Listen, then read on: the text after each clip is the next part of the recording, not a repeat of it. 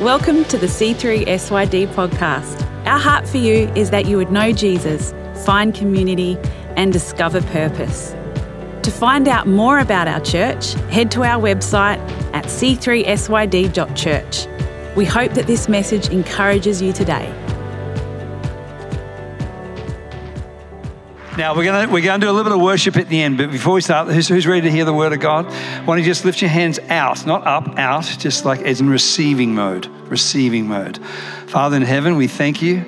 We just posture our hearts and our hands representing that. And Lord, including me, Lord, I want to receive. We posture our lives, our minds, our thinking, our hearts, and everything that you are to us in a receiving mode.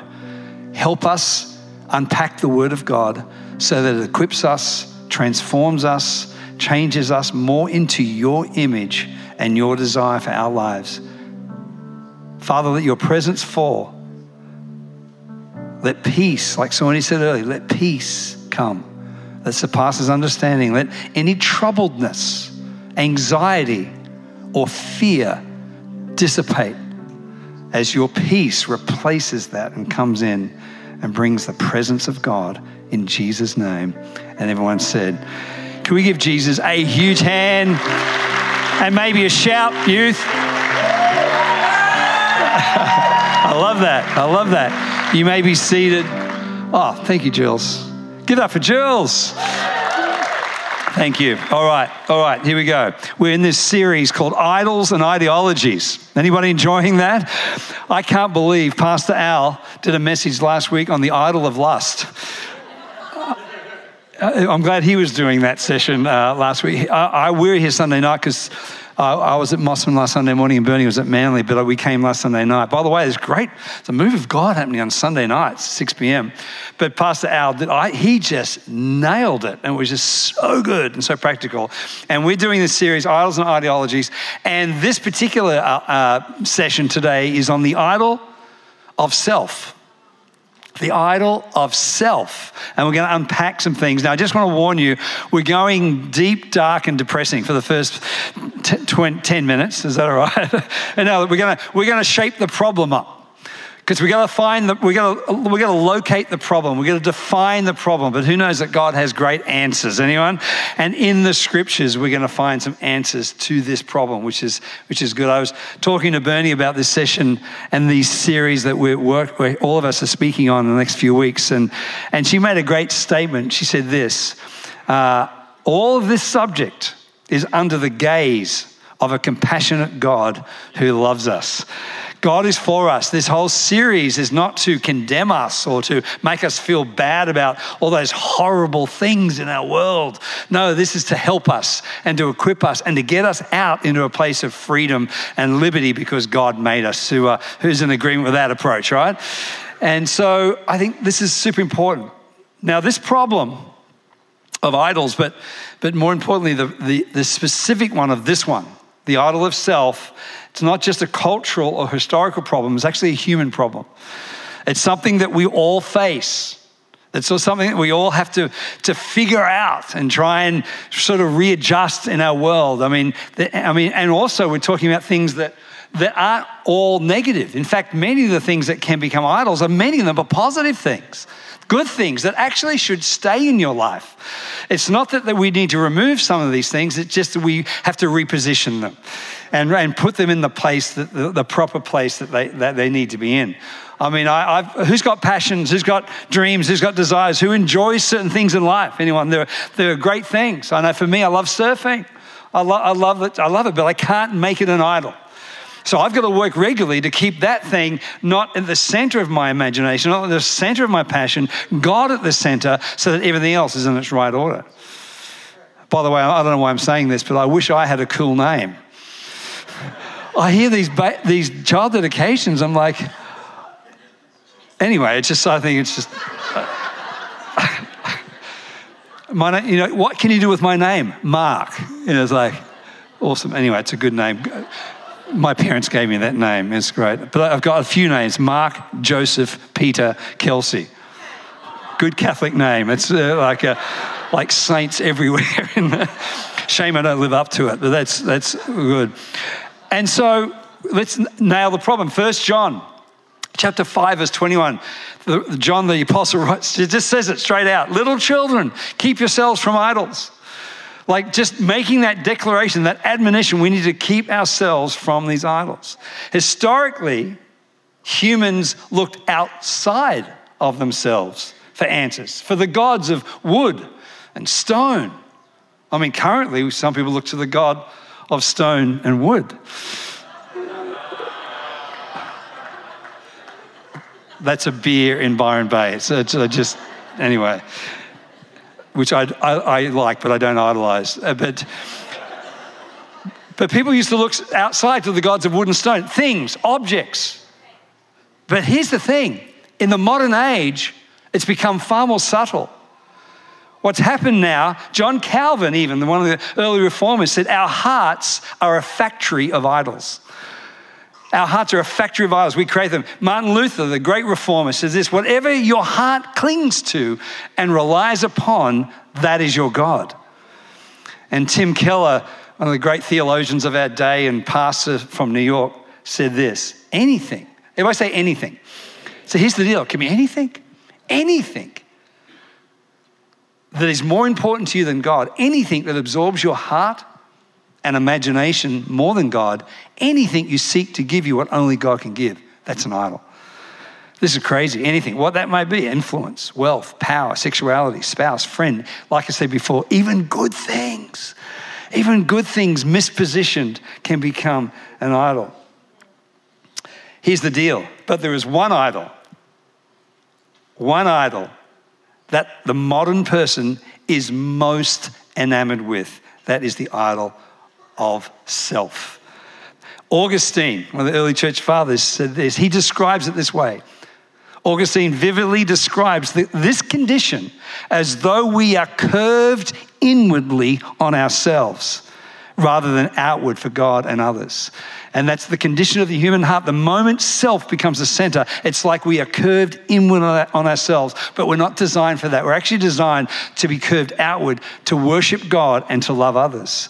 And yet, modern society has curved ourselves on ourselves. You realize in 2013, the Oxford Dictionary named the word selfie as the word of the year. 2013. I mean, who thinks? I mean, I think it's now become a decade of selfie. So instead of this, life has become about this. And it's like, like the whole world has been focused on, on self, what have you. Now, I, there's no problem with selfies. Selfies are good, and we've all probably done selfies. Although Paul Mackin in the first service said, I do selfies, I just don't do them of myself. That's the bizarre humor of Paul Mackin there. But, but it's like, that's become the posture of, the posture of humanity is self-focused, self-aware, my image and what have you. And I think, and there's nothing wrong with this, but I think maybe at times we've got to put this down and return to raising our hands and giving God glory and giving Him praise, which we're going to do later on. You may be familiar with a person who says something like this. That's enough of me talking about me. Now you talk about me.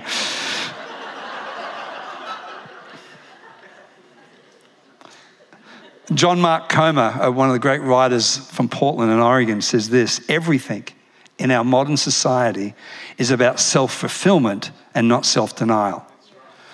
There's been a shift towards that, and that self is the new God. Self is the new God. It puts into perspective, I've taught for many years out of the scripture of 2 Corinthians 4 4 that says this the God of this age, little g, not big God, little God, the God of this age has blinded the minds of unbelievers so they cannot see the light of the gospel. Interesting, I was reflecting again on this scripture.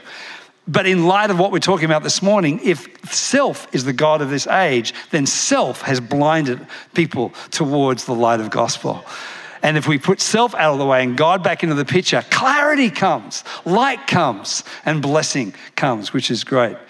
Uh, Adriel Sanchez said this So many people today worship, watch this, the mutable God of their own feelings, placing us at the center of worship. And BBC produced a documentary on the last hundred years of consumerism and called it the century of self. The century of self. And we are definitely living in a century of self. It has become the new God. Even, you know, but, but apparently it's not a new problem. Apparently it's not a new problem. Deuteronomy 12.8, it says everyone was doing what was right in their own eyes. I mean, sayings like, which are common uh, adages of the day, it just feels right.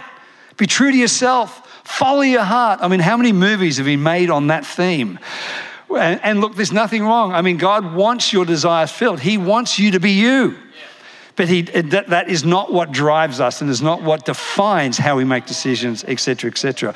Even Paul the Apostle warned Timothy of times that were to come in 2 Timothy chapter 3. He says, But mark this. I mean, this is strong language by Paul. In other words, mark this. Like, like, let me define something that's going to take place. But mark this. There will be terrible times in the last days. I mean, you think he's going to say something about wars or famines. Here's what he says people will be lovers of themselves, lovers of money, boastful, proud, abusive. I love this one disobedient to their parents right in the middle of this crazy stuff. Ungrateful, unholy, without love, unforgiving, slanderous, without self control, brutal, not lovers of the good, treacherous, rash, conceited, lovers of pleasure rather than lovers of God. Boy, if that doesn't define modern society, I don't really know what does. Incredible. Okay. John Mark Comer calls this, he calls this approach the it feels good. Whatever is in my heart, that's what I'll do. Calls this the orthodoxy of the modern world. Whereas the concept of take up your cross is considered a heresy.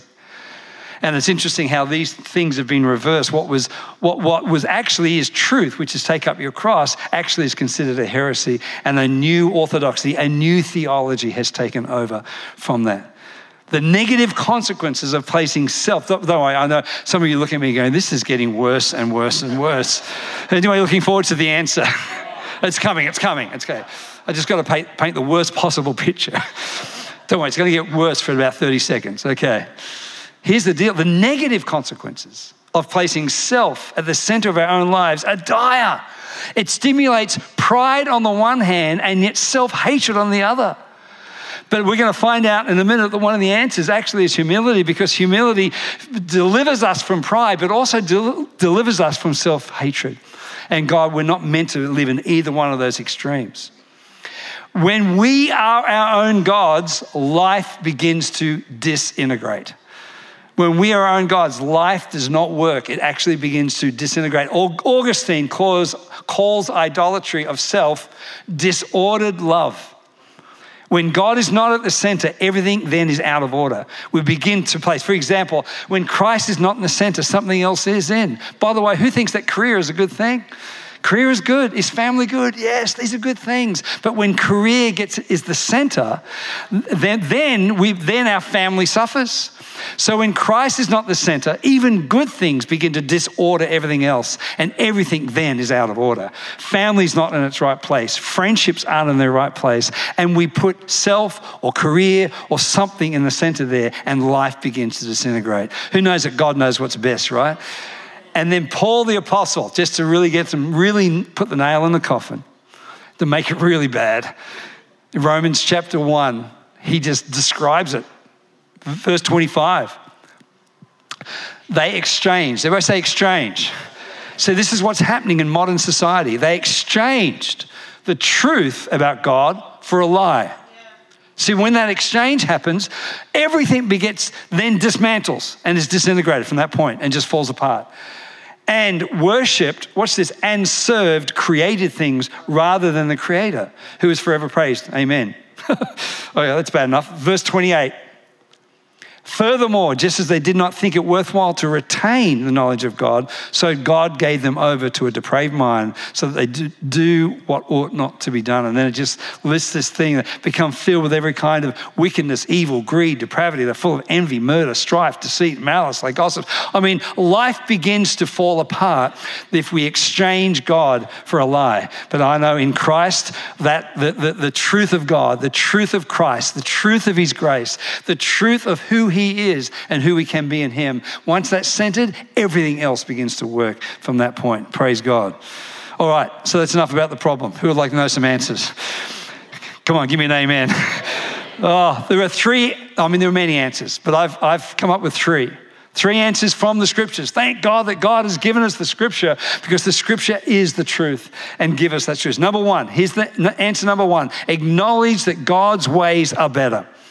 Something simple. Acknowledge that God's ways are better. Check this scripture out in Isaiah 55. Let the wicked forsake their ways and the unrighteous their thoughts. Let them turn to the Lord and he'll have mercy on them. And to our God, for he will freely pardon. Check this out. For my thoughts are not your thoughts, neither your ways, my ways, declares the Lord. As the heavens are higher than the earth, so are my ways higher than your ways, and my thoughts than your thoughts. God's ways are higher. God's ways are better. Who knows that God knows best? Some of you may have watched a show in the 50s called Father Knows Best, but I think God knows best. God knows best. His ways are higher, His thoughts are higher. If we begin by just acknowledging He is the one that knows, and as He knows, number one. Okay, number two. The answer to self focused idolatry, like I said before, is humility. Humility, the humble spirit. Humility is a powerful thing that we don't talk about enough. And I think there is a return of teaching on humility. Humility, I think, actually, in many ways, defines the Christian life and the Jesus way. Humility defines the Christian life and the Jesus way. Check this out. The gospel lifts our eyes from ourself to our Savior.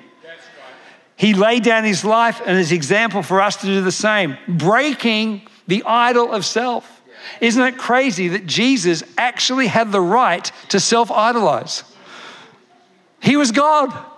If anybody could have put himself at the center, he, he could have, because he was God, and he didn't.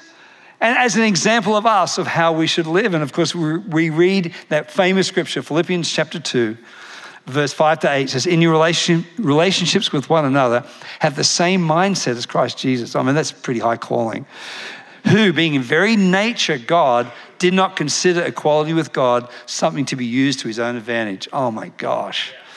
Oh my gosh. Imagine if you were God. First of all, God help us. but, although that wouldn't work because you're God. But anyway, imagine if you were God and you knew your status and you decided, I'm not using that status to my own advantage but rather. He says rather. Everybody say rather. See, we have to discover our rather. Every one of us have to discover our rather. Rather, he made himself nothing. See, it's only when you know who you are in Christ that you can make yourself nothing. Humility goes, I don't need, I, humility goes, I accept who I am in God. I accept that I'm loved accepted, believed in, I'm born of God. So, therefore, in any circumstance, you can make yourself less than what that is. By taking the very nature of a servant, being made in human likeness and being found in appearance as a man, he humbled himself by, being, by becoming obedient to death, even death on the cross. Oh my gosh. Humility attracts the grace of God. James 4 6, God opposes the proud, but shows favor to the humble. God, that when humility attracts God's life, God's hope, God's strength, God's grace. Humility is a very powerful thing. Humility dethrones us off that and begins to look to God and to others. Hey, here's the deal humility actually achieves the very thing that pride is wanting. Humility actually achieves the very thing that pride is wanting. How do I know that? Well, Matthew 23, it says, For this is Jesus speaking. For those who exalt themselves will be humbled, and those who humble themselves will be exalted. God's plan for you, God's desire for you, that actually He exalts you, that He lifts you up. Isn't that good news? His desire, His plan for you, but the, the pathway to it is not through pride. The pathway to it is humility. So as we dethrone us, God says, Yeah, I want to lift you up. But here's the access point. Here's the highway to that, which is great. I think God deserves a hand. He knows what He's talking about. He knows what he's talking about. All right. Just a few minutes left. Okay, the third thing. Third one, and probably the, the clincher, the thing that really makes the difference. The answer is the cross. The third answer, the answer is the cross. Here's my little summary of that. A dead person can't be idolized. A dead person can't be idolized. If you are dead, you can't self idolize. The key in the Christianity, and this is the mystery of Christ, the mystery of Christianity. The mystery of, of the gospel is that Christ died. The unflowing mystery of that is we too die.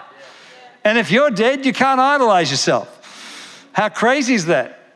Oh my God, it is the, the key to those diets. So the key is us losing our life, but in losing it, we actually discover it. This great passage of scripture where Peter Jesus is talking to, the disciples. He asked the disciples, Who do people say I am? He wasn't saying that. He wasn't asking that question out of insecurity. He wanted to see if, they, if their eyes were open to, the, to, to who he was.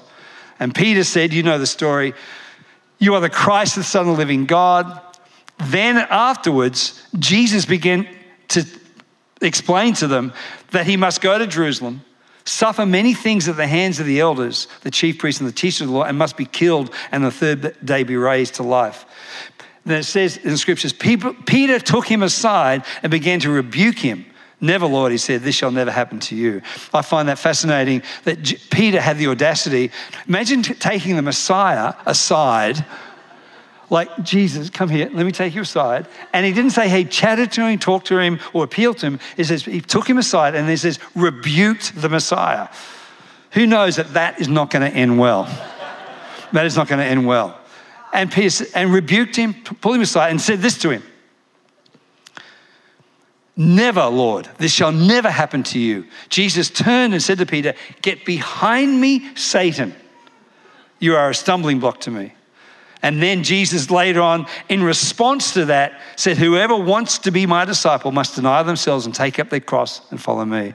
For whoever wants to save their life will lose it. Whoever loses their life for me will find it. Jesus just begins to lay the principle out and said, Here it is. Here's, here's the secret to life and the whole sort of denying self and take up the cross. There it is. I spoke to someone recently and they, they thought for years that taking up the cross means that you've got to carry a burden for your whole life. No, no, no. No, it's a gift to us that God has given us the access to the cross. And in certain moments, you know, is it happen once in your Christian life? No, no. Does it happen yearly? Yeah. Daily? Hourly, there's a decision. No, deny self, take up the cross, deny self, take up the cross. And then God gives you power, grace, and anointing, and the ability to go through. And then you become more Christ like, which is amazing. Does He want to squash your desires and, you know, disregard your passions? No. he Just, just get the thing, get it recentered and repositioned accordingly, which is awesome. Okay, so the question is, what dies? I mean, Paul said in Galatians 2:20, "I've been crucified with Christ." And later on in Colossians, "For you died, and your life is now hidden with God in Christ." So that he died, we're died. What's dead? I mean, Paul, when he wrote that, wasn't dead. But he said, I've been crucified with Christ. So what dies? Our soul? No. You? No. But here's what dies. John Mark Comer believes three things die our deceptive ideas that play in our head. Who's ever had a few of those? Our disordered desires in our heart, and behaviors that are normalized in our sinful society. They're the things that begin to die in our world. And then suddenly, the new life in you, the new nature in you, and the new version of you begins to get resurrected and alive. And of course, to finish on this scripture, for you died, and your life is now hidden with Christ. And verse 5, Colossians chapter 3 put to death therefore whatever belongs to your earthly nature and then down towards the end verse 10 put on the new self which is being renewed in knowledge in the image of its creator. Suddenly that new self is what you adhere to and strengthen to and attach to. That old self that, that battle of that old nature versus that new nature the only access point is the cross. And as we live in that place of humility what is humility? Dependence on god. yeah Dependence on God. Who here is dependent on God? I am desperately dependent on Him. Before I get up to speak this morning, 20 minutes ago, I'm like, God, I can't do this. I am so desperately dependent on you. I don't want people hearing from me. I want people hearing from you. Oh God, what a, we, our dependence on Him is so vital. But here's the deal. We're going to finish in a minute. What is it? What is the how do we get access to this? What is the gift that God has given us to realize? Do we need to get rid of things? Do we need to stop doing certain things? Do we need to, we need to banish sin out of our life? Well, here's the deal God says, no, don't worry about that. Don't, that's not the focus. Just focus on me. Let your gaze set your minds, lift your eyes. Everything in the scripture is all about lift. See, the devil's a downer.